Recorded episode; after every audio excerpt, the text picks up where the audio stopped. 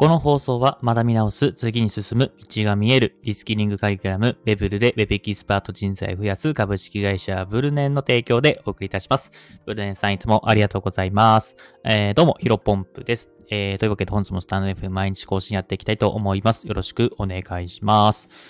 本日のテーマなんですが、インフレ対策に最も効果的なのは節約でもなく、投資でもなく、稼ぐこと。えー、こういったテーマでお話をしていきたいと思います。えー、今非常にね、物価高進んでますよね。うん、最近ね、あの、コンビニ行ったんですよね。もちろん最近、最近っていうか、あの、普通にコンビニは行くんですけど、あんまりね、お弁当系はね、最近コンビニで買わなかったんですね。うん、あの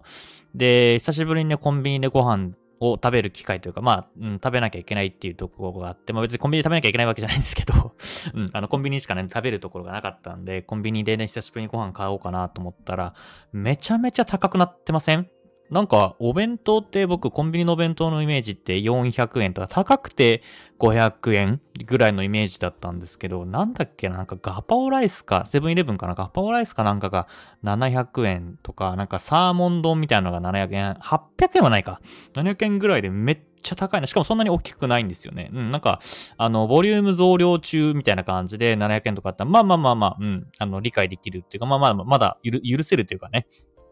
あの、そういうものあるかなと思ったんです全然普通の量で700円、うん、800円じゃなかったと思うんですけど、めちゃめちゃ高いなと思ったし、あとはね、あと、おとといかな。昨日か。昨日にですね、久しぶりにサイゼリアに行きました。僕ね、サイゼリアめちゃめちゃ好きなんですよね。あの、ものすごく安いし、あの、安くて、なんか1000円、2000円でお腹いっぱいになれるし、うん。まあもちろんね、あの、高級イタリアンとかと比べると、ちゃんとしたね、イタリアンレストランと比べると味は劣るかもしれませんけども、まあ全然、うん、まあ僕バカ舌なんでね、あんまりわかんないんですけどね。あの、めちゃめちゃね、あの、好きなんですね。久しぶりに行ってみたら、粉チーズあるじゃないですか。あれがね、なんか有料になってて、もう無料でね、粉チーズの、えっ、ー、と、サービスっていうのはもう終了していて、あの、粉チーズ頼むんだったら、追加100円かななんか別皿みたいなオプション、オプションじゃない、トッピングか、えみたいな感じで100円で、ね、頼まなきゃいけないんですけども、まあそういったところで、まあ学生の時ね、僕ね、ドリンクバーとドリ、ドリンクバーとミラノ風ドリアだけ500円でね、えー、かなり何時間も粘ってましたけども、うん、あの、ミラノ風ドリアだけじゃ足りないから、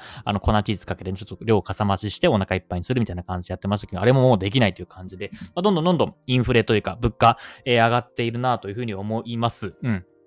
で、まあ、その中で、うんと、まあ、普通に生きていたらね、えっ、ー、と、今30年間かな、日本の給料ってずっと横ばいで平均年収上がらないので、えっ、ー、と、まあ、給料はそのままなんだけども、えっ、ー、と、自分、普通に生きていく中で え物価がどんどんどんどん上がっていくから、まあ単純に苦しくなるっていう感じですね。まあ、なので、えっ、ー、と、まあ節約だったりとか、投資だったりとか、まあ、あとは副業とか、まあ、うん、そういったものが今ものすごく流行り出し、流行り出してるというか、まあ両学長とかね、僕見てるんですけども、やっぱりそういった、まあ登録者数は240万人とか30万人とかでしたっけ？まあやっぱりあれって、えっ、ー、と、お金を稼ぎたい、お金、収入を作りたいっていうところの、えー、ニーズがそれだけ220、30万、40万のの人の人が持っているっていうところで、まあ、うん、顕著に現れてるのかなというふうに思います。で、まあ、その中で、えっ、ー、と、今回話したかったのが、まあ、インフレ対策にね、最も最適なこと、えー、効果的なものは、まあ、節約するにしても投資にしても、まあ、いろんな選択肢あると思うんですけども、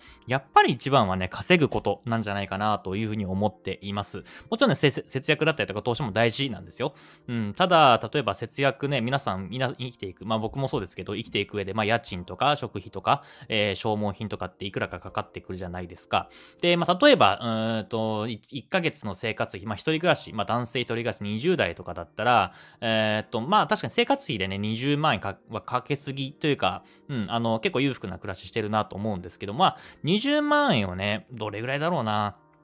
ちょっと家賃安いところに引っ越したりとか、えー、外食だけじゃなくて自炊したりとか、えー、と、携帯もね、あの、大手キャリアじゃなくて、格安シムにしてみるみたいな感じで、まあ、どんどんどんどん固定費とか節約をする、していって、でも、えー、していくことできると思うんです。だから20万円のものを生活、まあ、例えば15万円とか、まあ、本当にものすごく削ったら10万とかにできると思うんですけど、うん、まあ15万とか20万、15万とか10万ぐらいの生活費を5万とか3万にするって、まあほぼ不可能じゃないですか。だから限界あるんですよね うん。で、投資に関しても、例えば、あの今 S&P500 とか、えー、オールス、ん？えっ、ー、と、全世界株式インデックスファンドかな、えー、オレカンとかいう風に言われてるものありますけども、あれってね、えっ、ー、と、だいたい5%とか4%ぐらいの、えー、収益というか、まあ、うんと、利幅があって、例えば100万円預けてると1年後に105万円と104万円ぐらいになるみたいな感じが、まあ、一般的ですよね。ただまあ、うん、どうだろう？えっ、と、日本人の、まあ、20代だったら、多分直近100万円も持ってると、まあ、20代後半だったら全然いると思うんですけど、20代前半とか半ばぐらいで、まあ、貯金100万円、まあ、貯金100万あったとしても、うん、まあ、それはそれで貯金で置いといて、まあ、投資にね、100万回せる、えー、と、まあ、僕はね、20代、20代男、男性独身なので、それを考えると、周りとかを考えると、まあ、100万円をね、投資にする人ってなかなかいないんじゃないかなと思います。で、その中で、まあ、仮にね、100万円をさっき来た S&P500 とか、えー、オルカンとか、えー、そういった世界のインデックスファンドに投資したところで、100万円がたった4、5万、1年間ですよ。1年間で、1年後に4、5万しかね、あのー、増えない。っていうのは、まあもちろんね、節約も投資もやるべきなんだけども、やっぱりインパクト薄いですよね。うん。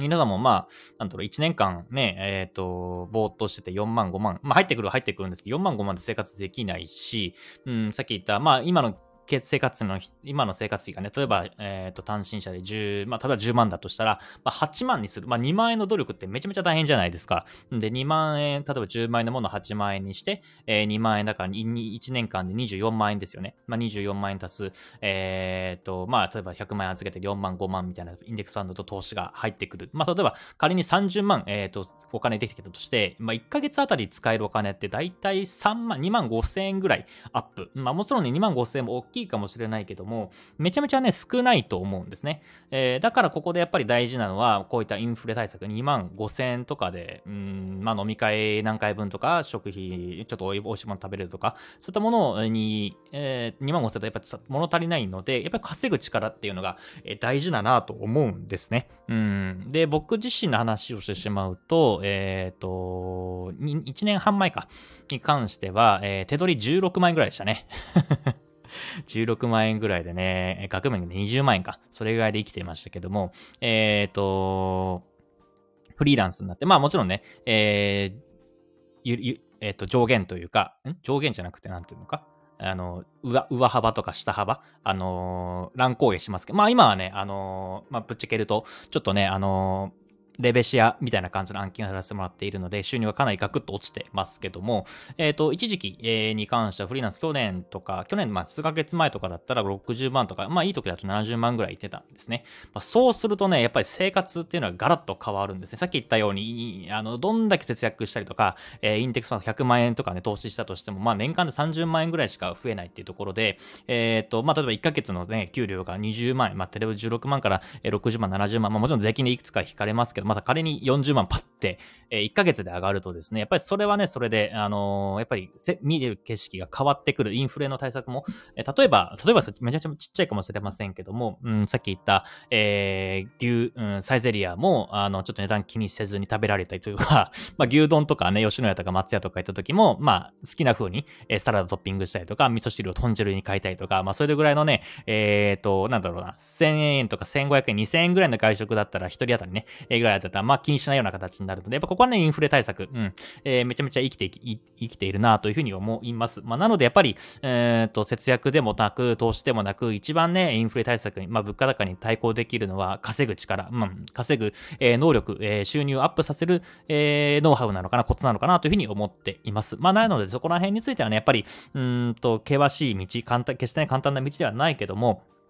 自分自身でスキルを身につけて、えっ、ー、と、まあ、副業だったりとか、フリーランスだったりとか、そういったところね、まあ、もちろんあとは転職とか、うん、そういったものをスキルアップとかしてやっていくのが一番、えー、近道なのかなというふうに改めて思いました。まあ、ここでね、やっぱり、えっ、ー、と、自己投資とか自己成長のために勉強するっていうのは、やっぱり労働も使うし、まあ、1ヶ月、2ヶ月やっぱり成果も出ないので、まあ、最低でも半年とか1年ぐらいはかかるかもしれないですけども、えっ、と、ここの今、えー、例えば1年間とか、最低でも1年間頑張るっていうふうに決めて、残りの、え人生生20年、30年、40年を楽して生きていくのか、まあ、今のね、1時間、例えば1日1時間の勉強を年数できないから、まあ、ずっと今のままでいいやってところで、まあ、もっともっとこのインフレがね、えー、どんどん上がっていって、なのか、なおかつ給料は変わらないみたいな感じで、もっともっと生活が苦しくなるのか、えー、20年、40年生活が苦しくなるのかだったら、まあ、僕は圧倒的に前者を選ぶなというふうな話でございました。本日の話は